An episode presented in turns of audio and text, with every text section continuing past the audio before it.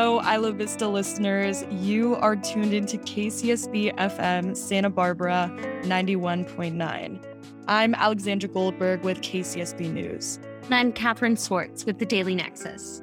Tonight, we bring you episode four in our series Unmasking Isla Vista, a COVID 19 community archive, an exploration of how COVID 19 has impacted the different corners of IV life over the past year and a half. And thank you so much for supporting KCSB News' first collaborative reporting project with our neighbors at the Daily Nexus, UCSB's independent student run newspaper. And remember, for full length articles and archived episodes, visit dailynexus.com or kcsb.org. Thanks, Catherine. So tonight's episode is part four in our series Local Business and Essential Workers. The pandemic took a massive toll on businesses in IV forcing them to reinvent their everyday operations and several to shut down altogether. You know, Alex, as an incoming senior, I've been in and around IV since 2018, long before the pandemic.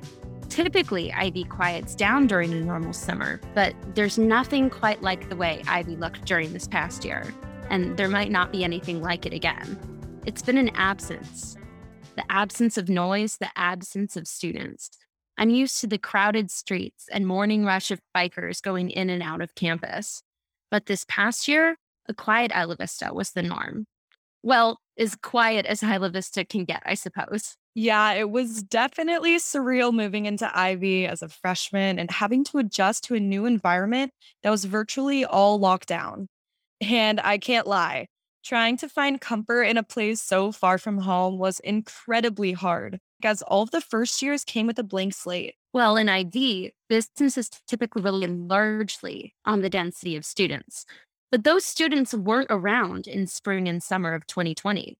But even as students trickled back in the fall, businesses continued to be limited by the county's increasing positivity rate, unable to continue operations anywhere near full capacity. The Isla Vista Food Cooperative was no exception.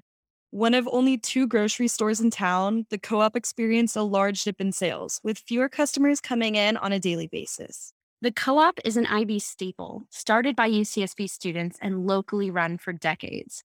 For so many, it's more than just a grocery store, it's a community. We spoke with Lisa Oglesby, the board president of the Isla Vista Food Cooperative, about the challenges the pandemic posed for the business the business itself has been highly, highly impacted. We were in, you know, not an especially strong financial position going into COVID, and we definitely had a bit of a boon initially March and April when people were doing that sort of quote unquote panic buying.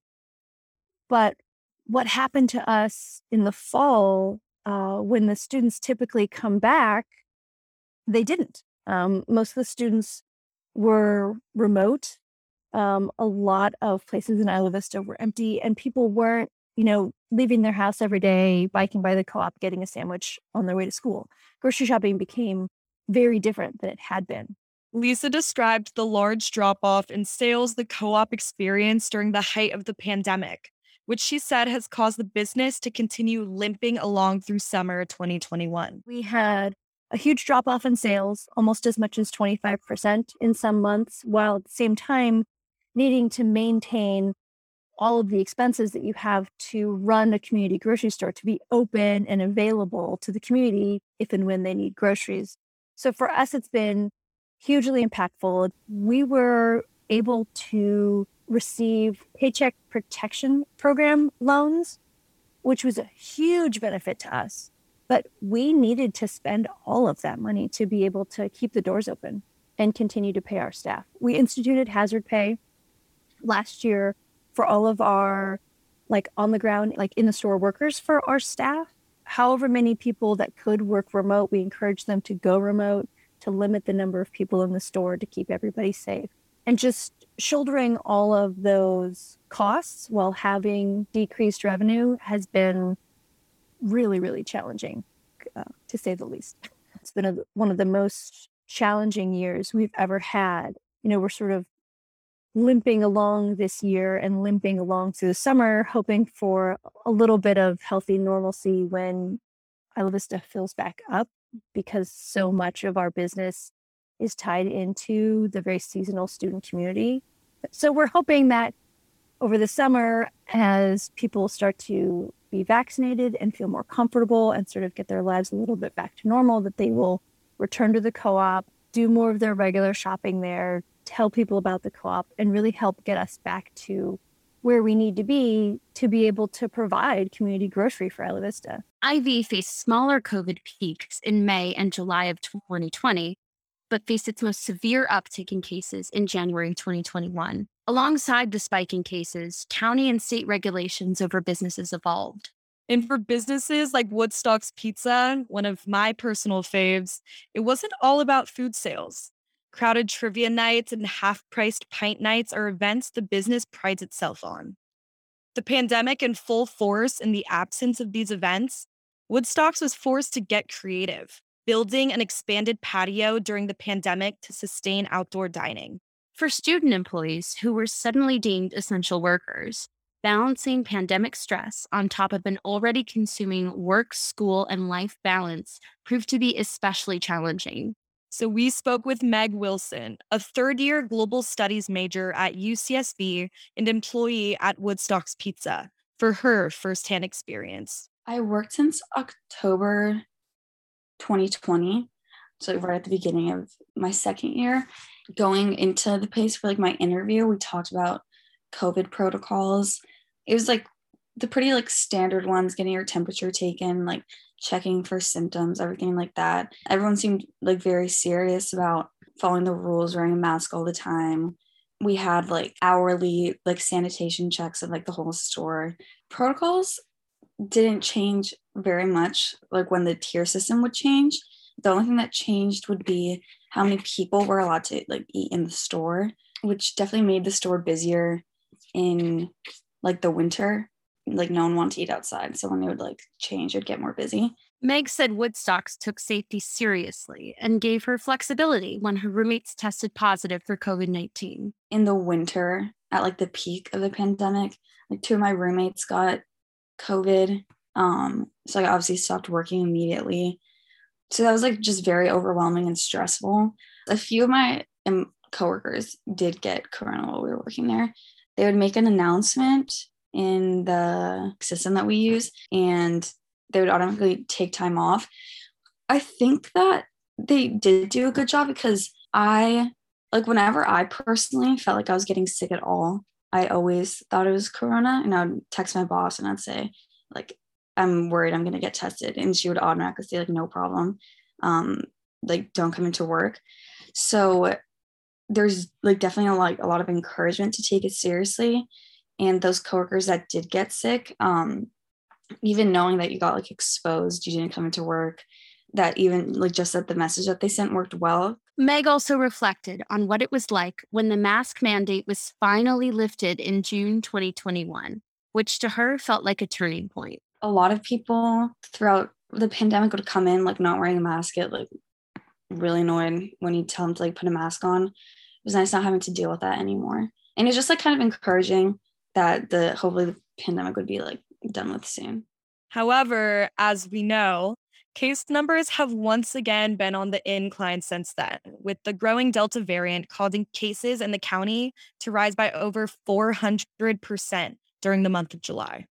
Business owners say they hope cases will go down again by fall, when they expect earnings to rebound as students come to the area for in person school for the first time in over a year. And now, continuing along in our episode, we're narrowing in on another cherished IV business that was dramatically affected by the pandemic. Daniel Dunez, Buddha Bowls' owner and operator, explained just how debilitating it was to lose the steady flow of business usually brought on by IV residents. He began by taking us all the way back to Deltopia weekend of April 2020, traditionally the first weekend of UCSB's spring quarter and a momentous day of sales for Buddha Bowls. I mean, I was looking at going into our busiest quarter, you know, spring quarter. I was looking at Deltopia. I mean, we had, uh, you know, a solid team behind us. I was looking at just some of the busiest weeks of the year coming up. I remember that spring break, and that's when they kind of did the announcements. So rather than having a line out the door for almost the entire day, which is our typical Deltopia weekend, it was me by myself holding down an empty restaurant and serving like 10 people. And I mean, I think that was when, you know, the swing of thousands and thousands of dollars in sales to support the summer and support the the slower months going to not, next to nothing. You know, I was looking at the bank and my just I was looking at my numbers and it's like there's if this if this lasts more than a couple months, there's no way I'm going to make it. This could be the end. This could end me. And that was absolutely that was the probably the darkest. Just that you know that initial uncertainty. Everyone just picked up and left. People that were here weren't leaving their houses. I mean, no one knew what was going on.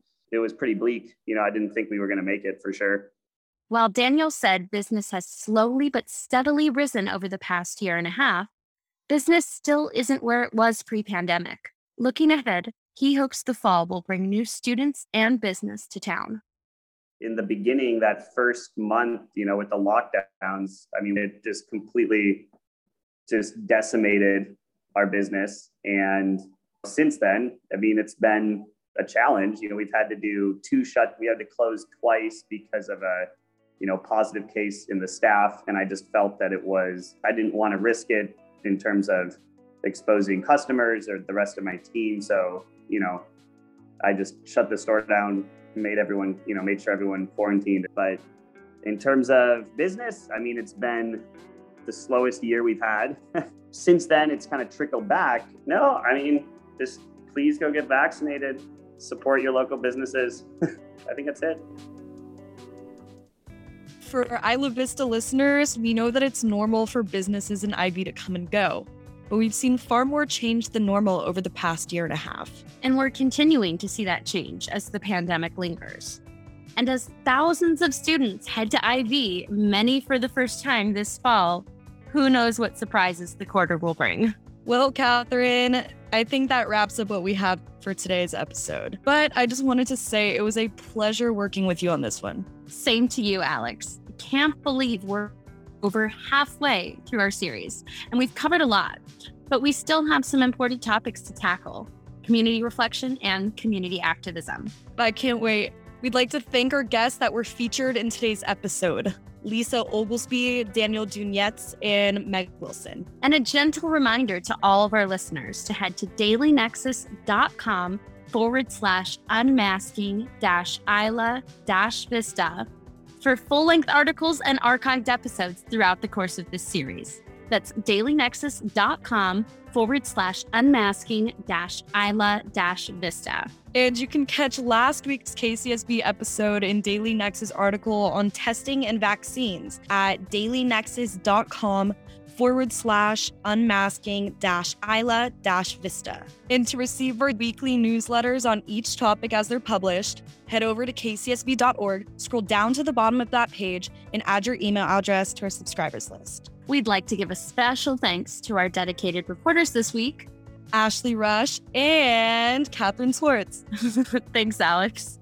And thanks again to everyone for supporting KCSB and the Daily Nexus on our first collaborative project.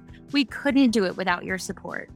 Remember, you've been listening to KCSB FM 91.9 in Santa Barbara. I'm Catherine Swartz with the Daily Nexus. And I'm Alexandra Goldberg with KCSB News.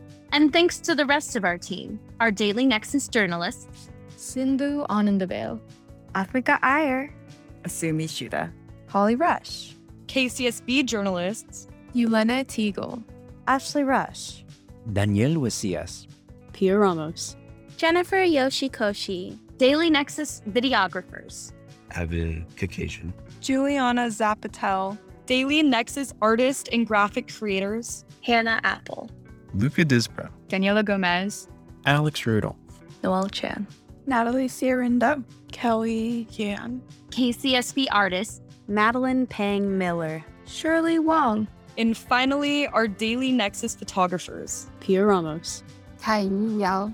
Our theme music is Foundations of Burgundy by Jawser. Again, the biggest thanks to you for listening. Be sure to tune in next week for an episode dedicated to community reflection, featuring interviews with IVCSD President Spencer Brandt, IVCSD Director Ethan Bertrand, IVRPD Director Ash Valenti, and more. See you next week. Take care